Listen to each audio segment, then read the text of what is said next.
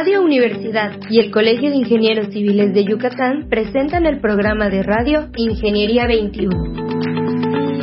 Un espacio en el que veremos que la ingeniería se encuentra presente en todo lo que nos rodea. Bienvenidos.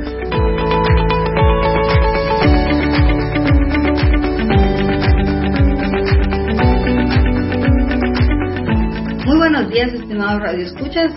Bienvenidos al programa Ingeniería 21 el día de hoy está con nosotros la ingeniera Stephanie García Reyes. Buenos días, ingeniera. Hola, muy buen día, ingeniera. ¿Cómo se encuentra? Muy bien, bienvenida. Bienvenida a nuestro programa, ingeniera. Eh, la ingeniera García es ingeniera bioquímica por el Instituto Nacional de México, Campus Celaya, y en sus últimos cuatro años de ejercicio profesional se ha dedicado a la generación de sistemas de gestión de calidad y a la gestión empresarial. Entonces vamos a dedicarnos a este tema, que es un tema que a los ingenieros civiles nos interesa mucho, sobre todo a los que tienen empresas, ¿verdad? Para empezar la entrevista, Stephanie, ¿nos podrías explicar qué es un sistema de gestión de calidad? Claro que sí, ingeniera. Mire, un sistema de gestión de calidad, como las palabras que lo conforman lo dicen, son procesos sistemáticos, es un conjunto de procesos sistemáticos que van encaminados hacia crear la calidad, ¿no? Es, viene de la palabra sistema, que es algo sistemático, controlado, que, se va repitiendo cada cierto tiempo y que a su vez nos da un origen o nos ayuda a crear algo, ya sea un producto o un servicio que reúna ciertos estándares de calidad. Eso es un sistema de gestión de calidad, como los pasos para llegar a, la calidad.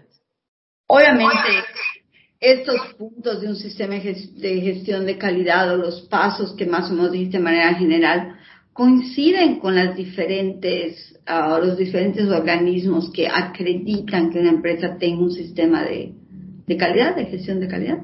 Sí, así es. Este, hay diferentes organismos que acreditan dependiendo del giro de las organizaciones. Hay organismos que se dedican a certificar o acreditar a organizaciones que tienen que ver con el sector de construcción, con el sector químico, con el sector alimentario, con el sector farmacéutico. Tenemos este, infinidad de organizaciones que se dedican a controlar estos parámetros. Y estas organizaciones definen lo que son los estándares para controlar estos pasos. O sea, son, están conformadas por gente que son expertos y ellos ya saben cuáles son los pasos o los parámetros que hay que cumplir y precisamente ellos definen esos estándares. Hay normativas, que las normativas en sí se, se catalogan como estándares que hay que cumplir dependiendo del giro de la organización este, que se tenga. Sí. Stephanie, ¿nos puedes mencionar algunos puntos claves para estos sistemas de gestión de calidad? Claro que sí. En general, eh, de una manera muy global para abarcar cualquier tipo de, empresa, porque como les comentaba, hay este, empresas del sector alimenticio, construcción, infinidad, del sector energético, pero en general este, los puntos clave para tener un buen sistema de gestión de la calidad va enfocado en los recursos de la empresa. ¿Cuáles son los recursos de la empresa? Es el recurso humano, el recurso de sus instalaciones, el recurso del equipamiento y el recurso de la competencia técnica del personal. Entonces, teniendo estos cuatro parámetros bien controlados, eh, generalmente no se deberían de tener inconvenientes con un sistema de gestión de calidad. De hecho, son los parámetros que cuestan un poco más de trabajo controlar. Cuando las empresas no están involucradas en un sistema de gestión de la calidad, este, involucrar al personal, al recurso humano, darles la capacitación técnica, y asegurarnos de que todo el equipamiento que utilizamos en las instalaciones cumpla, que las instalaciones y las condiciones ambientales sean las adecuadas para ejecutar los procesos, es como lo que más nos cuesta trabajo dar ese paso como empresas para controlar nuestro sistema de gestión de la calidad. Generalmente teniendo esos cuatro pasos controlados, ya todo lo demás este, es más que nada, la verdad, documentación.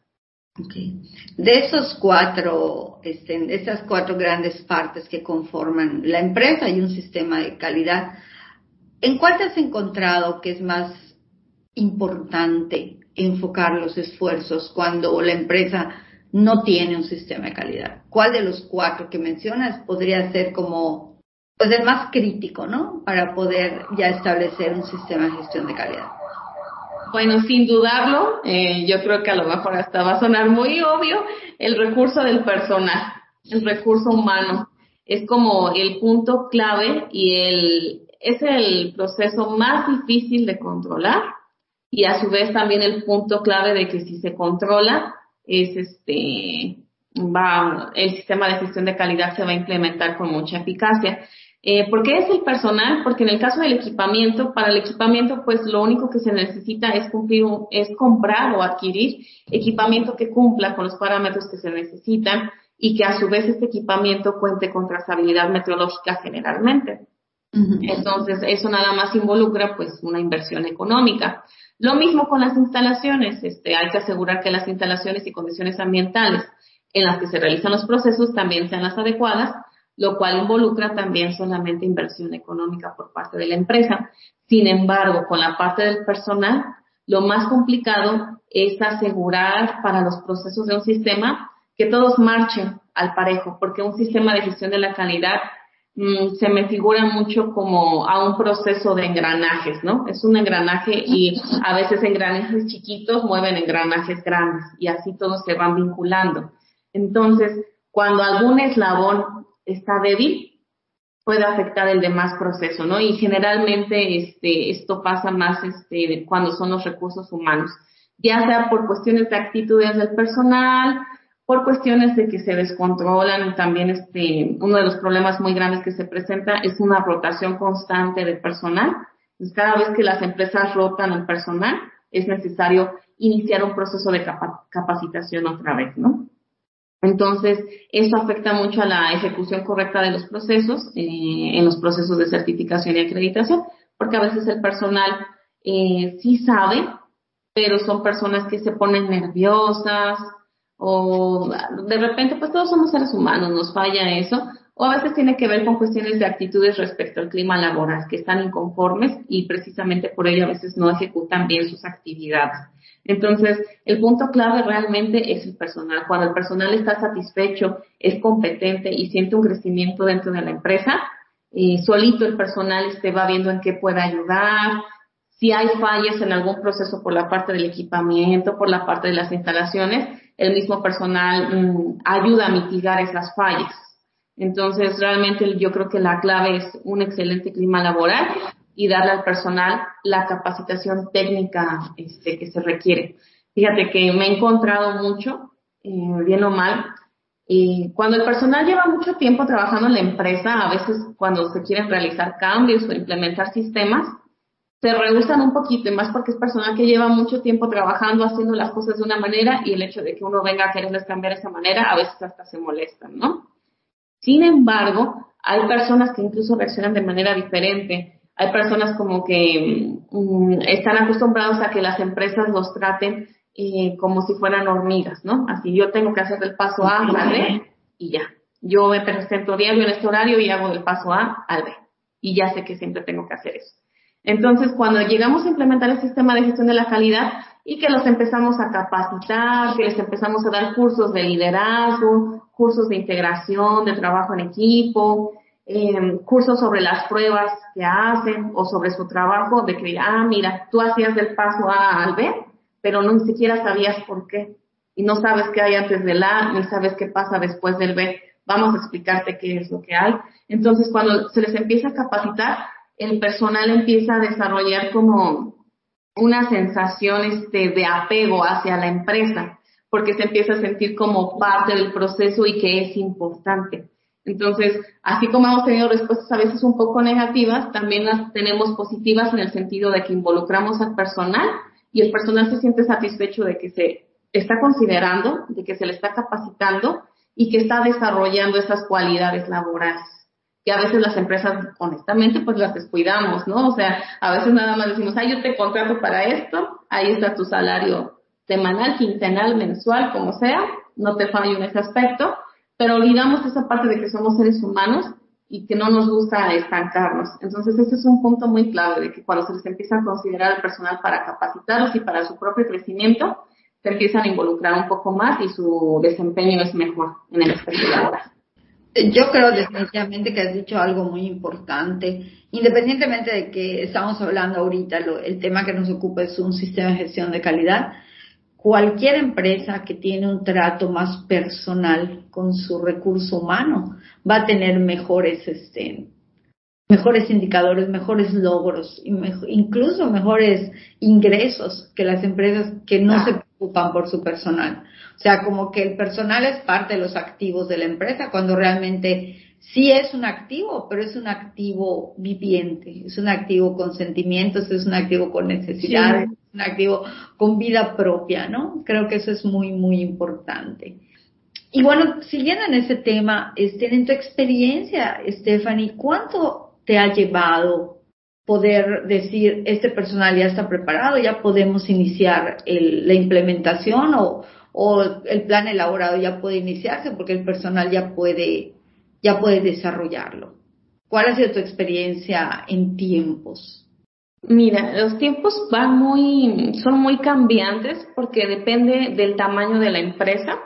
Eh, generalmente he trabajado con pequeñas y medianas empresas este, sí varía mucho de, esa parte del tamaño de la empresa. Obviamente, entre más grande es la empresa, este, nos toma más tiempo la implementación de su sistema de gestión de la calidad. Sin embargo, este, en promedio, el tiempo se va de nueve meses a doce meses de implementación para pequeñas y medianas empresas. Para ya una empresa más grande, se puede llevar alrededor de un año y medio. Mira, no pensé que fuera tanto tiempo, qué interesante, pero realmente los sistemas de calidad como te permiten una acreditación o una certificación, pues son importantes y tienen que, tienen que tener todos los controles completos, ¿no? ¿Qué, ¿Qué normativa podrías comentarnos que aplique a las diferentes áreas? Por ejemplo, obviamente a construcción no aplica lo mismo que aplica a química o una empresa privada pues sí aplica lo mismo que una empresa pública, pero definitivamente en una empresa pública es todavía más difícil trabajar con el recurso humano, ¿no? Por las situaciones sindicales o por las situaciones que quedan fuera del, finalmente todos son empleados. No, no llegas al dueño nunca. Pero, ¿qué normativa nos podrías este, comentar con la que te has trabajado o familiarizado? Bueno, hay diferentes tipos de normativas. Mm, yo le comentaría, eh, para que fuera como entendible para el público en general, tenemos este, la normativa clasificada como normativa ISO, que es este, la normativa ISO es eh, normativa de tipo internacional, y a su vez también tenemos normativa de tipo nacional, que son las normas oficiales mexicanas, normas NMX, infinidad de estándares que se han desarrollado en cada país. Entonces, la familia de las normas ISO, eh, también se generaron ahí subgrupos para diferentes áreas. Entonces, las normativas ISO, cuando uno se quiere certificar o acreditar en una normativa ISO, es porque tiene algún interés este, laboral o profesional de que su sistema de gestión, los servicios o productos que proporcione sean compatibles para poder trabajar con otros países, ¿no? En este caso, este, por ejemplo, el sector agrícola utiliza mucho este certificarse normativa ISO para poder exportar, ¿sí? Para adquirir los permisos para poder exportar. Eh, hay una norma, por ejemplo, que es la, la norma ISO 9001, que es una norma de carácter internacional que es un, muy genérica. ¿A qué me refiero con que es muy genérica? A que aplica para cualquier tipo de empresa. Yo puedo tener este mi franquicia de tacos y certificarlos en ISO 9001 o puedo ser este una empresa de sector automovilístico y certificarme en ISO 9001 o puedo ser una empresa química y certificarme en ISO 9001 o de construcción y certificarme en ISO 9001. Está esta norma que es muy genérica este, y precisamente como es muy genérica, ah, aborda las cosas este, de una manera global y lo más que se pueda para que pueda aplicar a cualquier giro de empresa. Como a nivel internacional, este, precisamente cuando vamos a cada país, cada quien trabaja de manera diferente. Generalmente cuando vienen extranjeros aquí en México y alguna empresa, como te comento, del giro que sea, está certificado en ISO 9001, eso les da un poco de tranquilidad al ver que las empresas mexicanas estén certificadas en ISO 9001, porque es una norma que ubican muy rápido, por lo mismo de lo general que es. Entonces, esa es la norma como más popular de las ISO. Y después de la ISO 9001 siguen infinidad de normas que ya son normas de un carácter más específico. Por ejemplo, tenemos ISO 18001, que es una norma que aplica para la seguridad en el trabajo. Es para aquellas empresas, no sé, aplica mucho también para el sector de construcción, sector automovilístico, que se ven en la necesidad de cuidar mucho la parte de riesgos y seguridad en el trabajo. También tenemos la parte de ISO 22000. Esta normativa nos aplica mucho para la parte del sector alimenticio todas las, las fábricas que se dedican a la parte de elaboración de embutidos, productos enlatados, todo eso, esta norma aplica para ello. Y también tenemos la parte de la ISO 14001. Esta norma pues agarró mucho impulso recientemente en el 2000 por la parte de la gestión ambiental. Esta norma pone pues como su relevancia o la importancia la parte del reciclaje y la parte de producir o manejar nuestros procesos de manera sustentable. Entonces, tenemos este, muchos subgrupos en la parte de la, de la familia ISO que se dedican a controlar esta parte, ¿no? En este caso, las normativas, por ejemplo, con las que yo trabajo más son estas que te acabo de mencionar y adicionalmente este trabajo más con la norma ISO 17025 y todas sus derivadas, que son las que se dedican a controlar este, los laboratorios de ensayo. Para los laboratorios que hacen pruebas, hay tanto en el sector de construcción, sector químico, fármaco, infinidad de sectores este, que hacen pruebas y ellos este, se certifican, bueno, más bien se acreditan, sería la palabra correcta, en esta normativa y yo apoyo principalmente al sector de los laboratorios. Luego, adicional, aparte de yo certificarme o acreditarme en las normas ISO, estas normas me dicen, ok, te acreditas, te certificas conmigo como ISO, pero yo como ISO te pido que en el país donde tú estés revises qué normativa te aplica, qué reglamentos te aplican. Entonces, por ejemplo, no es lo mismo aplicar la ISO 9001 en Estados Unidos, en Inglaterra, en Japón, que aquí en México. La norma dice lo mismo para todos, porque nada más lo que hacen es traducirla para cada país. Sin embargo, por ejemplo, los reglamentos este, federales que rigen en Estados Unidos a los que rigen aquí en México o en otros países son diferentes. Entonces, la ISO 9001 lo que me dice es, Sí, te certifica, pero investiga en tu país qué reglamentos, qué normas oficiales son de, o leyes incluso, son de obligatoriedad que tienes que cumplir como empresa y asegúrame que estás cumpliendo con esas leyes, reglamentos, normas oficiales. Entonces, este, mm, cuando uno se certifica o acredita, tenemos que contemplar esas dos cosas. Tanto cumplir con la norma internacional como cumplir con toda la normativa nacional que nos aplica que finalmente lo que te va a garantizar es que te va a dar un mejor prestigio como empresa, ¿no? Le vas a poder probar a la gente que, que has pasado un proceso de revisión y que tus procesos están en, en un sistema, ¿no? O sea, que no son procesos inventados por ti, sino que es un proceso que tiene un seguimiento por parte de un organismo tanto internacional o el seguimiento de una norma mexicana aunque no fuera obligatoria, porque las normas mexicanas, las NMX, no son obligatorias, pero son de, este, son voluntarias, ¿no? Y muchas empresas las hacen. Muy bien, es, es un tema muy interesante, muy extenso, muy extenso, porque incluso, ahorita recordado, incluso para dibujar un plano eléctrico se requiere una norma mexicana, ¿no? Y, y este, y puede haber desde, como te dicen las ISO, ¿no? Puede haber desde dibujos, disquets, hasta la 26.000 que es responsabilidad social empresarial, ¿no? Eh, esos organismos que otorgan las acreditaciones o certificaciones, como bien dices, tendría yo una, una pregunta tal vez que, que a todos se nos está ocurriendo ahorita. ¿Cómo me acredita ISO si es internacional? ¿Cómo me acredita México? Ah, muy bien. Este, si yo me quisiera certificar este, en o acreditar en alguna normativa ISO, tendría que acercarme a uno de los organismos aquí en México, ¿no? En este caso, en México, entidades acreditadoras tenemos dos. Ah. Una es la Entidad Mexicana de Acreditación, que podemos encontrar ahí su página muy fácilmente en Internet. Y otra es la mexicana acreditadora o mexicana de acreditación. No recuerdo bien porque sus siglas son MAAC, MAC, Entonces, estas son las dos entidades en México, que es MAC y EMA, que se dedican a acreditar empresas. Ellos eh, nada más otorgan certificados de acreditación. Em, en este caso, por ejemplo, aquí para las empresas tienen que definir o acercarse mucho precisamente a las consultorías para saber si lo que ellos quieren es acreditarse o certificarse, porque son procesos diferentes.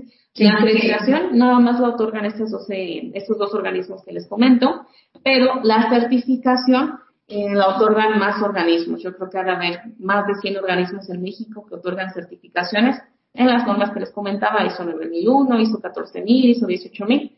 Estas, eh, estos organismos se llaman casas certificadoras y son como un eslabón abajo de, de la entidad mexicana de acreditación y, y de la MAC. Están abajo de ellos, MAC acredita estas casas certificadoras y estas casas certificadoras a su vez certifican a las empresas. Les van a hacer sus auditorías y ellos revisan que estén cumpliendo y les entregan su certificado de acreditación. Entonces depende mucho de, de lo que ellos quieran hacer. Pero si yo como empresa soy muy novata y no, no me seguían en esto, lo que hago es una de dos, o busco un consultor o marco directo a la entidad mexicana de acreditación, hoy estoy interesado en certificarme en tal norma, de casualidad este, ustedes me pueden proporcionar este soporte con ello o a, dónde me pueden referir y generalmente este, ellos son muy amables y nos dicen ahí este, dónde es lo más adecuado para, para realizar esto. Ok. Eh, en tu opinión, con estas dos diferentes, ¿cuál es la que tendría mayor peso o mayor valor, la certificación o la acreditación? Ambas tienen mucho peso, de hecho, eh, aquí el peso también radica mucho en la implementación de la empresa porque bien como, como buenos mexicanos a veces nos gusta brincarnos ciertas reglas, entonces hay empresas que con todo y que tienen su certificación buscan brincarse pasos, ¿no? Para evitar cumplir ciertos este, parámetros o reglamentos que se nos solicitan. Sin embargo, si yo como empresa me certifico en ISO 9001 o me acredito en una norma diferente, eh, lo que va a hacer que esta certificación o acreditación tenga un peso real va a ser el grado de, Mm, como el grado de compromiso y de responsabilidad que yo tenga con esta implementación. Si yo me comprometo como empresa a hacerlo bien y ser estricto en el control de mis procesos, es radica más que nada de manera interna. Ahora, en cuanto al peso exterior, o sea, eso es el peso interior de manejo de mi empresa, pero ya para la parte de los clientes, ¿no? De qué imagen te voy a dar, este, qué me sirve más estar acreditado o certificado. Bueno, depende de a qué te dediques.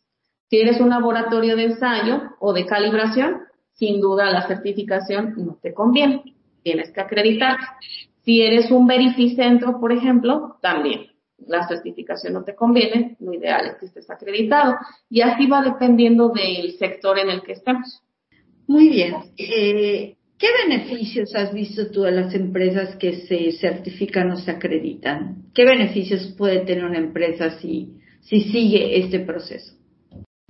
Bueno, eh, todas las empresas mm, en algún momento tuvieron un inicio o un origen y comenzamos desde abajo, ¿no? Con poquita gente hasta que en algún momento se pudieron convertir en monopolios o que son más grandes.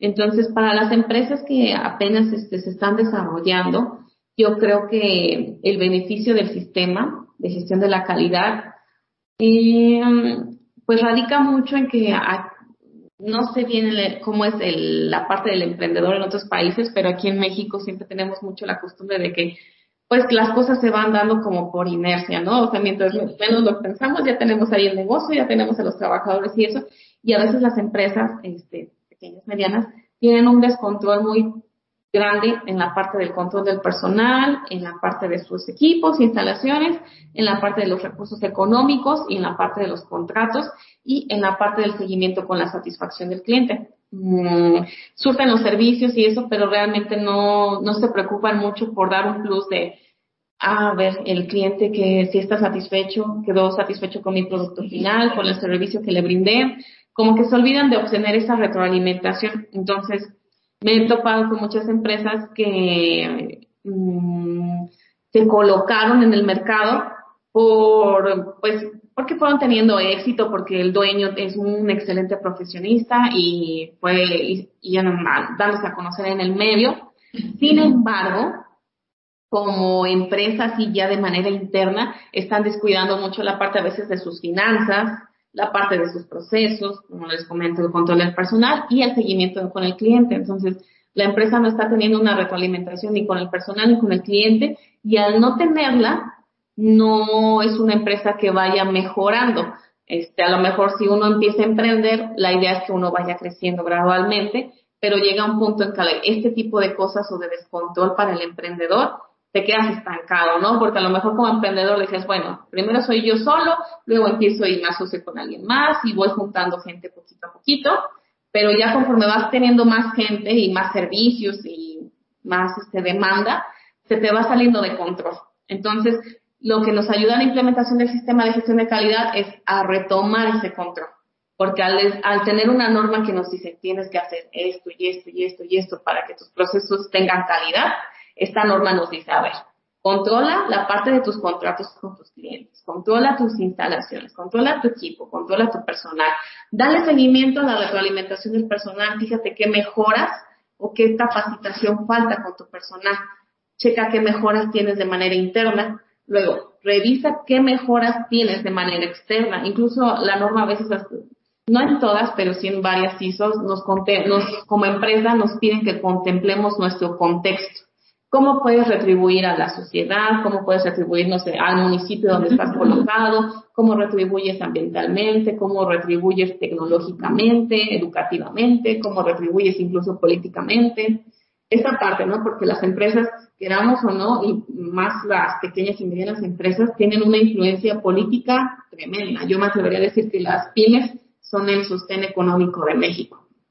Entonces, este, esta parte de la implementación del sistema nos ayuda mucho eh, a los emprendedores y que apenas van empezando a controlar y retomar las riendas de su empresa porque si en algún momento se les llega a salir de control por este crecimiento que van teniendo o por si no lo habían considerado anteriormente, considera y empiezan a darse cuenta. Por ejemplo, cuando se implementa un sistema de gestión de calidad, una de las cosas que hacemos es, a ver, aplica tu encuesta de clima laboral, aplica tu encuesta de satisfacción al cliente, haz un proceso de quejas como debe de ser, porque hay empresas que ni siquiera tienen el servicio de quejas. Dices, bueno, yo como cliente, ¿dónde puedo poner una queja si alguien me trató mal o si me llegó mal esto? Entonces hay empresas que realmente no tienen esto. Entonces cuando se les empieza a implementar, el dueño, a veces pues por la parte de que anda involucrado en otras cosas, se pierde y ya cuando le llegan estos resultados, mira, tienes estos resultados de tu personal, tu personal comenta que, no sé, que tienes estas oportunidades de mejora o que estás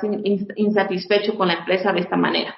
Y son cosas que los dueños a veces no saben, el dirección general no se involucra, o cuando ya dicen, ah, mira, hay una queja de esto de un cliente, ya dirección general dice, ah, no puede ser posible que esto esté pasando, y entonces ya cuando esto nos llega, que es un proceso ya sistematizado y nos llega a manera de un informe a dirección general, ya es cuando la dirección general ve los resultados y dice, vaya, no sabía que estaba pasando esto en mi empresa, o no sabía que mi empresa incluso iba muy bien, o no sabía que tenía estas oportunidades de mejora. Entonces, hay una frase para los sistemas de gestión de la calidad que es muy popular y a mí me gusta mucho, que dice que lo que no puedes este, medir, no lo puedes controlar, y lo que no puedes controlar, no lo puedes mejorar. Entonces, el sistema de gestión de la calidad, aparte de decirnos qué procesos son importantes controlar en la empresa, nos ayuda a medirlos, es la, palabra correcta sería cuantificarlos, y luego de eso ya los controlo, y ya después de controlarlos, ahora sí vamos al proceso de mejora. Entonces, eso es lo que a veces nos falla como empresa, ¿no? De que por andar ahí resolviendo o mitigando detalles, se nos olvida la parte de cuantificar y ir controlando nuestros procesos y luego la parte de la mejora es ahí donde luego nos quedamos estancados. Pues muchísimas gracias. Tengo muy amplio, creo que tomamos los puntos más importantes. Muchas gracias por haber estado con nosotros y por haber sido tan específica en, en esto. Esperamos que en el futuro te podamos tener con un, con un punto más, más específico. Más específico. De calidad. Muchas gracias, Stephanie, y muchas gracias a todos ustedes, estimados radioescuchas. Se despide ustedes, Tere Ramírez, recordándoles que la ingeniería se encuentra en todo lo que nos rodea. Muy buenos días. Ingeniería 21 es producido por Radio Universidad y el Colegio de Ingenieros Civiles de Yucatán. Teléfono 925-8723. Correo gerencia arroba cicyucatán.mx. Facebook Colegio de Ingenieros Civiles de Yucatán, AC, sitio oficial.